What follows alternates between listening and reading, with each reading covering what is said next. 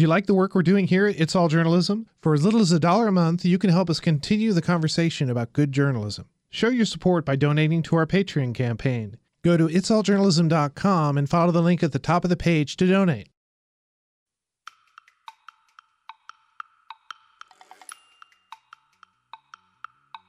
But they're actually embracing the power of storytelling, telling less branded stories, putting their values and their their beliefs as a company on display by giving other people the microphone, you know, talking about their community partners or their corporate social responsibility initiatives with the environment and things like that. So, I think we've seen a much deeper level of storytelling from advertisers particularly in the last year or so.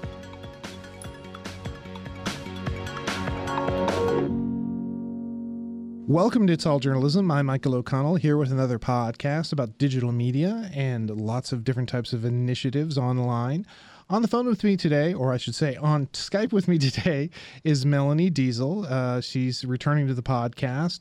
She's the founder of M Deziel Media and creator of the Overlap League. Two things we're going to be talking to her about. But uh, she's a native advertising strategist, consultant, speaker, and author. And uh, she was the first editor of branded uh, content at the New York Times. Welcome again to the podcast, Melanie. Thanks for having me back. Well, I wanted to have you back for a while because I wanted to see what things have been changing in native content. Now you you sort of changed your role since we last spoke. You're at the New York Times. What have you been doing since we last spoke?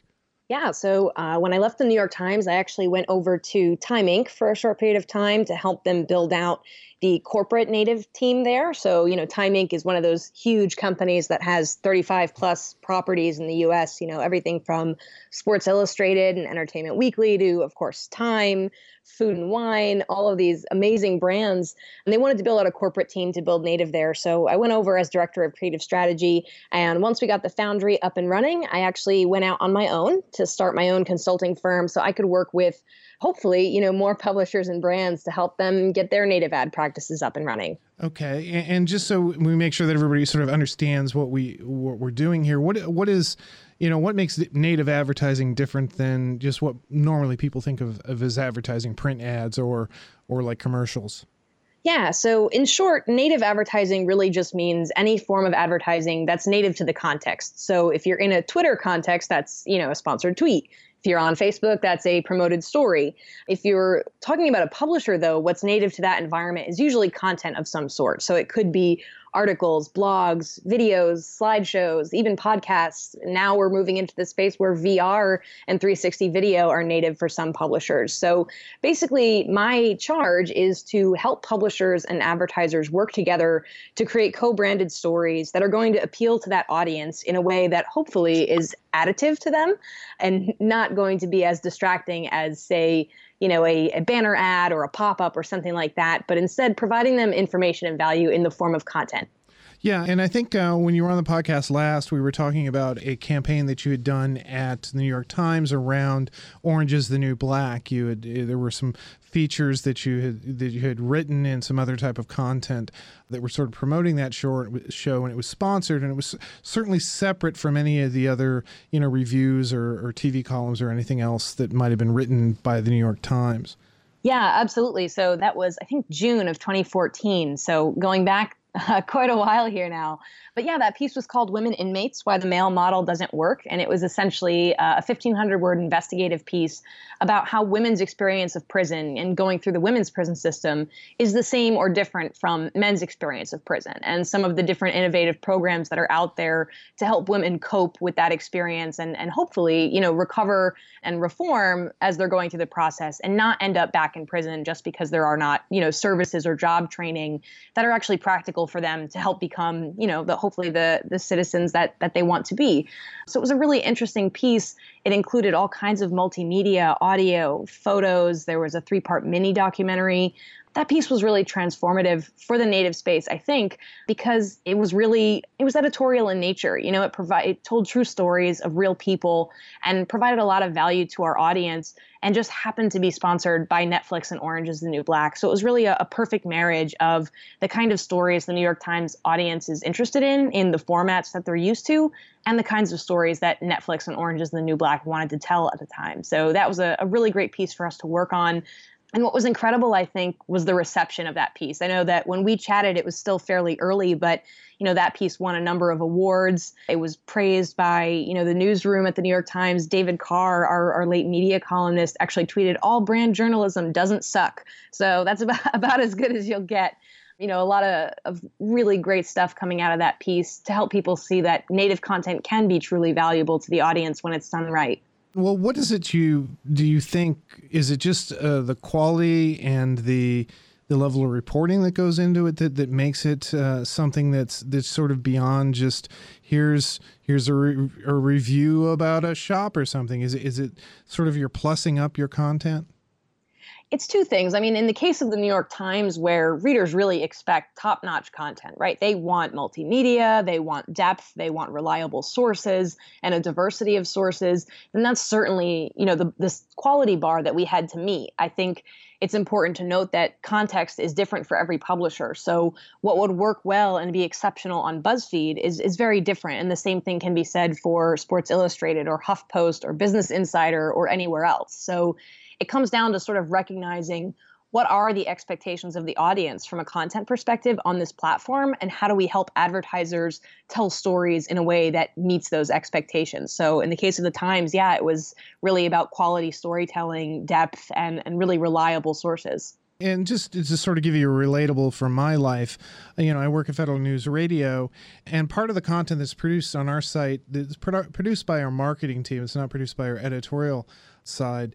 You know, they, they put on panels, they get, you know, expert panels come in and they discuss topics that are relevant and of interest to our target audience, which are, are federal managers. And that's, they sell sponsorships for that. And so they sell sponsorships for it it's something that's marketed it's it's advertise you know it's advertising you know it's sort of promoting the federal news radio brand and our expertise etc but there's quality content in there. And you know i don't want to turn this into a you know commercial for federal news radio but i think it's an approach that that people don't always think about when they think about their editorial content and, and their sort of mission that you know maybe there are so, things that you can do out there with your expertise that maybe you know either through native advertising or some sort of marketing ploy that you can you know turn that expertise into a platform for for revenue yeah, absolutely. I think, you know, for a long time, advertisers were coming to publishers and, and media companies solely for their reach. You know, they really just wanted to get in front of that audience with a banner and, and you were selling based on how many times you could get that seen. And now we're at a really unique point where we're able to sell our storytelling expertise and our knowledge of the audience in a way that hopefully, you know, like we were saying before, creates much better content for the audience. It's sort of a, a win win win all around where the audience gets a better ad experience the advertiser gets to tell more in-depth stories than they could in a you know a standard IAB unit and the publisher or media company finds new revenue streams that you know satisfy both their advertisers and their readers so you know what's going to work for you as a media company it, it really depends and it's different for for every company so it's important to have a good understanding of your audience and, and the kind of content that works for them so you can adapt that in a way that is you know clearly disclosed for your audience to work with advertisers and, and make that a great experience for everyone. So, uh, you know, maybe it's unfair of me to ask this of you since you're on the native side of the of the fence. You know, what where is that demarcation for a lot of the the editorial? Uh, you know, for the publishers. I mean, uh, where do you see the, the line usually being drawn?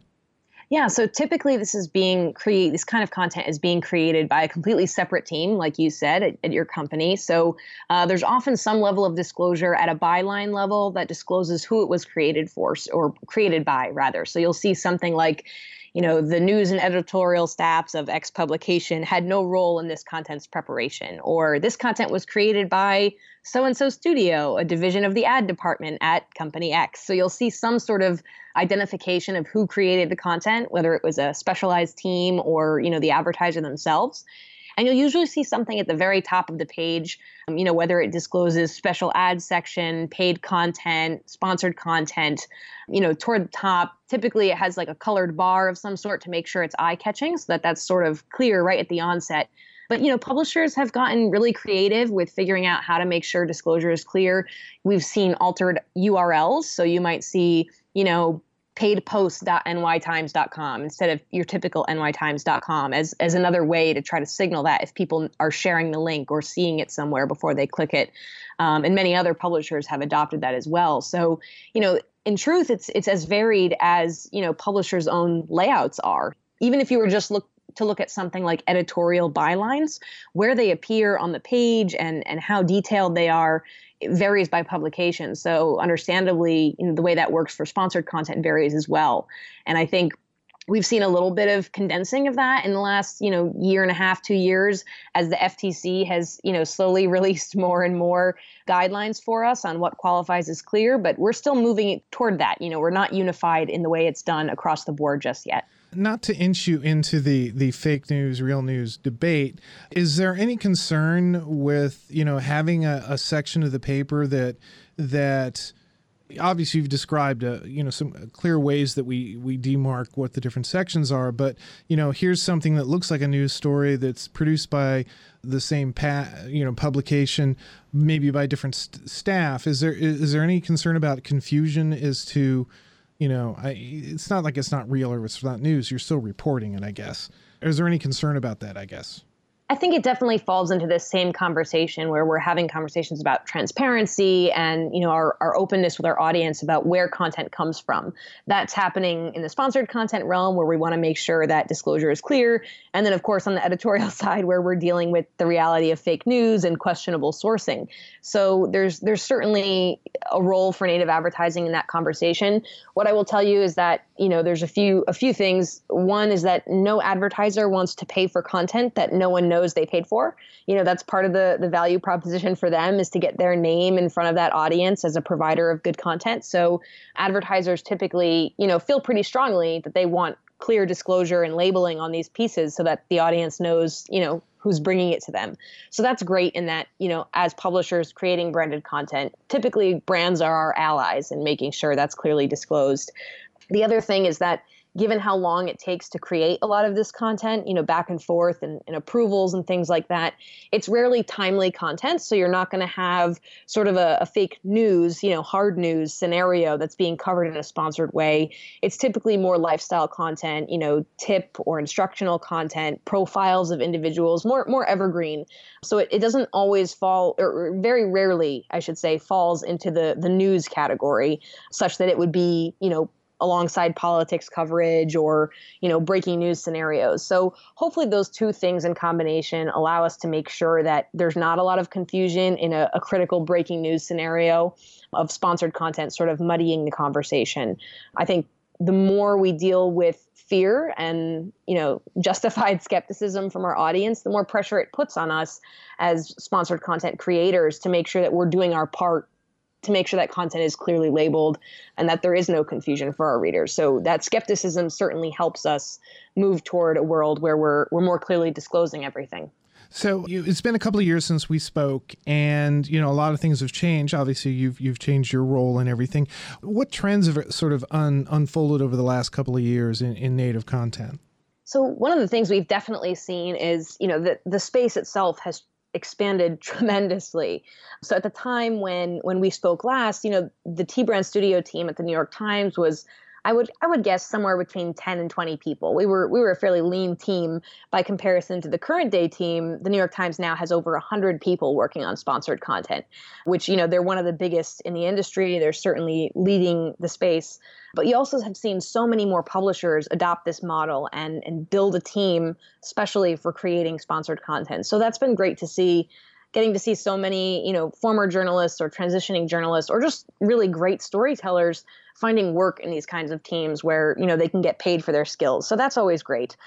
I think one of the other things that we've seen is brands rather are sort of opening up to the idea of sponsored content in a new way. They're not just seeing it as a place where you know they might be using storytelling to kind of sell in a backdoor sneaky sort of way you know they're not just pretending to tell a story so they could link to a product later but they're actually embracing the power of storytelling telling less branded stories putting their values and their their beliefs as a company on display by giving other people the microphone, you know, talking about their community partners or their corporate social responsibility initiatives with the environment and things like that. So I think we've seen a much deeper level of storytelling from advertisers, particularly in the last year or so. Let's talk about about that and the the way that journalists are coming into native content. I mean, this is I think we're mostly sitting, talking about uh, the digital space. I mean, you know, you're talking about storytellers. Are we, we we're pretty much talking about the same sort of skills that a journalist would would use, and the and the same sort of expertise that that they would bring to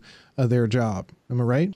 Yeah, absolutely. I mean, truthfully the best sponsored content storytellers are are former journalists right because we know how to find a story sometimes when there's not really one there right we've all had to cover that town meeting and, and find something interesting to say about you know referendums and things like that. So you know journalists are fantastic at finding a story that's going to appeal to the audience. I think the other thing that's so important is journalists come with a conscience and that is the conscience of, of delivering something of value and, and true value to the audience. So having that conscience in the room that editorial sensibility is really important for keeping branded storytelling honest and keeping the quality bar set very high having former journalists in the conversation, I have found typically results in in much better quality content overall. So all of that is is a great reason for anyone on the sales and marketing side to to bring journalists into the fold as part of this process.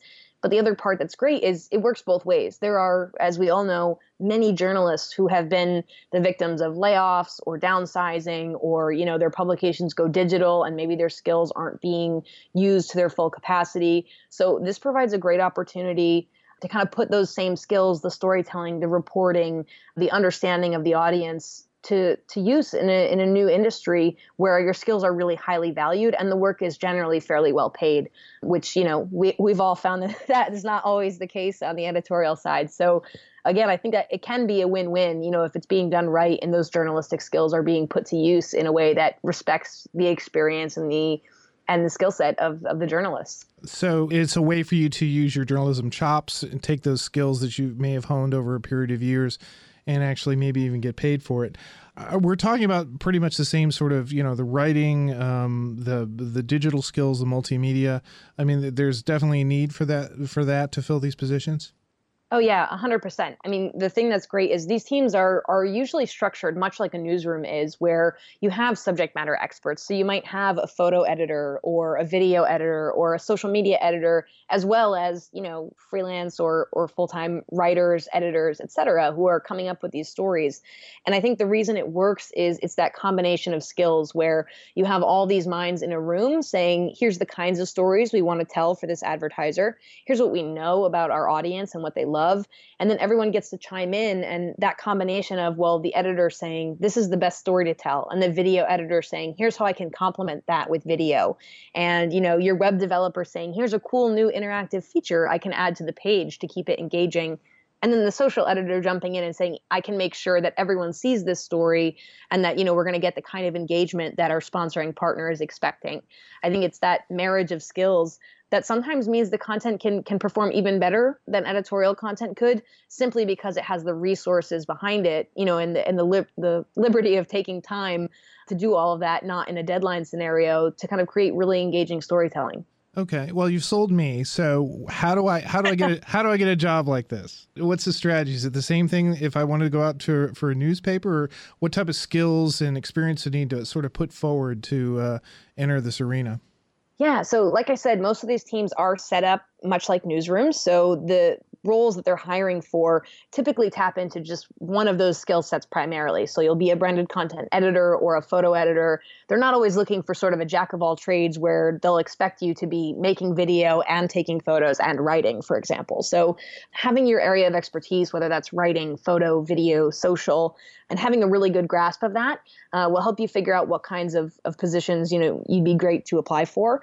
I think it's also important just to have at least a, a base level understanding of sort of the economics of how media works. You know, I think for a long time journalists we didn't really have to worry about that particularly in a print world right you filed your story and then your job was pretty much over and you were on to the next one but having an understanding of, of the business models of, of these publications you know how subscription and advertising and, and other premium offerings fit together to fund the paper having a base level knowledge, you know, reading articles about native advertising, about ad blocking, about marketing, you know, so you can kind of understand the different factors at play and hold your own in that conversation would also be really helpful. So if you're looking for places where you can learn about that, you know, if you're coming from the editorial side, not familiar with the marketing side, you know, take a look at things like Adweek, Ad Age, Digiday, Contently, you know the native ad institute has a fantastic blog and, and does some custom research on the topic. So just to kind of familiarize yourself so you can you can uh, learn that side of the conversation as well. So what is it that that the these companies what what is the you know what is it they like about native advertising as opposed to other forms of advertising?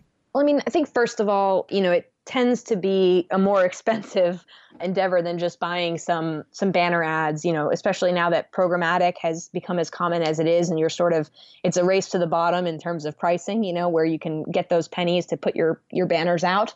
So, you know, content marketing in this way when you're working with a publisher is is a premium offering, so you're able to charge more for it which is a great perk for for publishers who need new revenue streams the other thing that that a lot of publishers like is it allows them to give a better experience to their readers because you know we've all had that experience where you're on a publishing site you're getting pop-ups or you know layered ads or you've got to wait several seconds for for things to load because there's just too many uh, disruptive you know often low quality ads on the page. So for a publisher to be able to put premium content in place of a lot of those sort of disruptive ad experiences that readers don't like allows them to hopefully create a better experience for their readers too from a publisher standpoint, you know, I've got an editorial department, I've got a marketing uh, department. I don't really have any native advertising strategy at this point. What should I be thinking about? What's a good way for me to move forward so that maybe I, we could do more native advertising and just stick our toe in the water, as it were? Yeah. So I have found, just in my experience, I mean, it's tough a lot of folks feel like on the publishing side they have to go out and hire a whole team. And that's understandably really hard to justify if you're just sort of starting to experiment. So it's good to know that there are a lot of freelancers out there who can help with this while you scale the team. So you don't have to go out and hire you know a second brand newsroom to to fill out just to to kind of dip your toe in. So maybe deputizing someone on your team, perhaps on the marketing side, or if you've got a curious person on your editorial side who wants to act as the conscience and kind of approve or veto things, uh, you know, not create the content, but have a say in what fits your publication, they may feel honored to be able to, to draw that line in the sand for you. So having someone who can kind of approve those things and then talking to your sales team you know that's already selling other kinds of ads whether it's full page print ads or event sponsorships or whatever it is about which of their current clients you know their their advertisers might be interested in this kind of thing because it may have come up in conversation and finding sort of a willing partner who you know you've got a relationship with already who wants to experiment with you.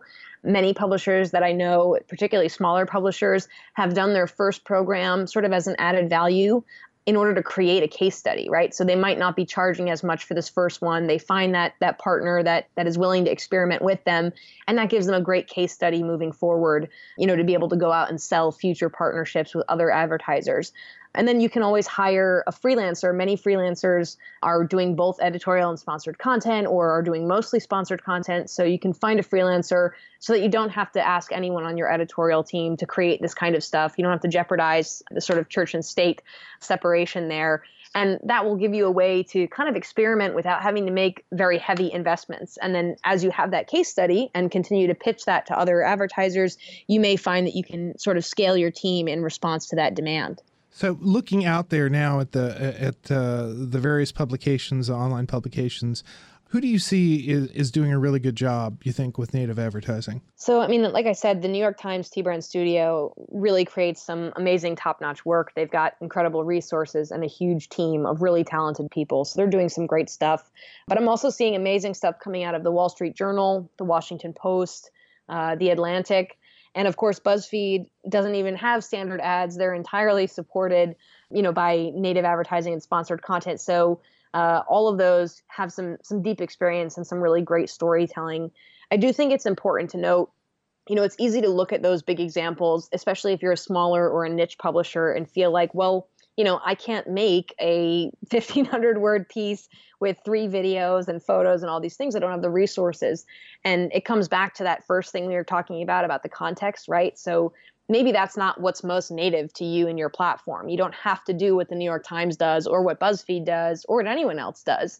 You've just got to figure out what you do best and create a sponsored version of that. So I just don't want anyone to look at these these great examples of, you know, sort of multimedia storytelling from huge teams and feel like well then this must not be for me there's something in context for for every kind and size of publisher so somebody who who was formerly working at the new york times and, and time time inc going out on on her own, I would imagine you, you see that sort of the future is bright for this type of uh, native advertising. I should say not this type. The future is bright for native advertising.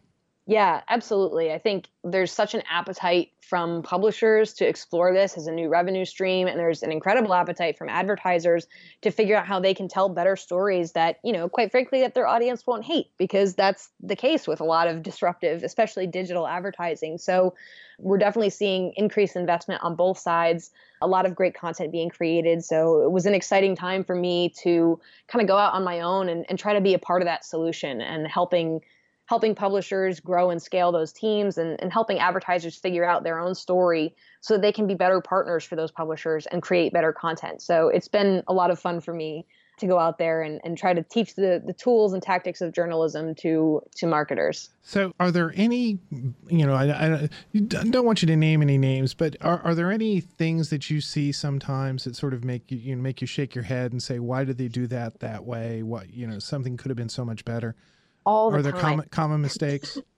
all the time. Yeah, I think that comes with any career, right? Where you you sort of once you see how the sausage is made, it kind of ruins your experience of of ever consuming it as a as an objective third party. But yeah, uh, I, I see that a lot. I think the biggest mistake is advertisers thinking that storytelling is a sneaky way to just sell, right? If I fill the first paragraph with words, then I can just sell like I normally do in an ad. And you know you can't trick people.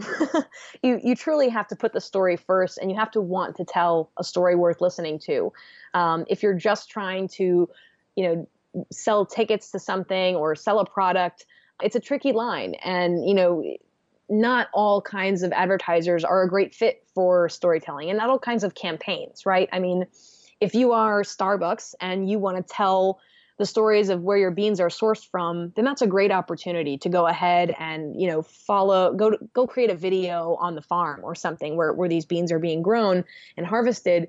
If you're just trying to get people to go out and buy the unicorn frappuccino that they just released, then that might not be a great way to do it. There's not such depth of story there. That's probably better served with, you know, a social media campaign of some sort where people can be a little more direct response and it can more closely drive a physical sale immediately. So, yeah, I think it, the biggest mistake is is kind of selling too hard and, and using the, story as a mask for for some sort of really hard selling. Melanie, this has been great. Uh, we don't we don't get to talk about advertising enough on this uh, on the podcast, so it's great to have somebody come in and sort of open up that world to us. Uh, how can people find out about the work that you do? Yeah, so you can find me across most places on the web as M Deziel, M D E Z I E L. So that's my website, mdeziel.com, or on Twitter at mdeziel. And I would love to hear people's questions about native advertising, their concerns. Uh, I'm an open book when it comes to this stuff, so I'm excited to, to hear from some of your listeners and, and hopefully expand the conversation. Well, thanks for coming on. Yeah, thanks for having me. Next time on It's All Journalism. When the sort of the new media, as it was once called, first started out, the idea was that you could just take the same story and, and essentially present it on these different platforms, and it wouldn't be all that different, right? You know, you change SOT colon to, you know, comma said, you know, and you just take your script and you sort of make it, you know, print worthy and then it would go on on the web. Well, that's, I hope, not what we're doing anymore. I surely hope people aren't. These platforms are different and they, the stories need to be told differently. In our next podcast, veteran journalist Deborah Potter joins us in studio. She interviews me about my upcoming book on podcasting, and I interview her about her work at NewsLab, a nonprofit journalism resource center. We also talk about her long career as a broadcast journalist and educator. You've been listening to It's All Journalism, a weekly podcast about digital media. Find out more about us and download past episodes at itsalljournalism.com. You can also find us on Apple Podcasts, Stitcher, SoundCloud, Google Play, and Podcast One. This week's episode was edited by Nicola Grisco. Amber Healy provided our web content. Nick Dupre wrote our theme music, and I'm your host, Michael O'Connell. Hey, I've written a book. You can order copies of Turn Up the Volume, a down and dirty guide to podcasting on our website. Visit itsalljournalism.com and follow the link at the top of the page. Isn't it time you started your podcast? Do you like the work that we're doing here at It's All Journalism? Now you can show your support on our Patreon page. Follow the link at the top of our website and donate. For as little as a dollar a month, you can access exclusive content and receive updates about upcoming episodes. Donate a little bit more, and we'll send you cool swag like our It's All Journalism mug or a signed copy of my podcasting book. There are even opportunities for you to submit ideas for future shows or even appear on an episode. Go to itsalljournalism.com and click on the Patreon link to find out more. It's All Journalism is produced in partnership with the Association of Alternative News Media. Thanks for listening. The Finish the Game podcast with your host, Shaun Alexander. Draw play to Shaun across the 10 to 5. Touchdown Seahawks. Hey, this is Shaun Alexander, NFL MVP. Check out my podcast, Finish the Game, where I discuss sports and life lessons helping you become an MVP. The Finish the Game podcast. Find it on iTunes, the Podcast One app, podcastone.com, or at WTOP.com. Search Podcast DC.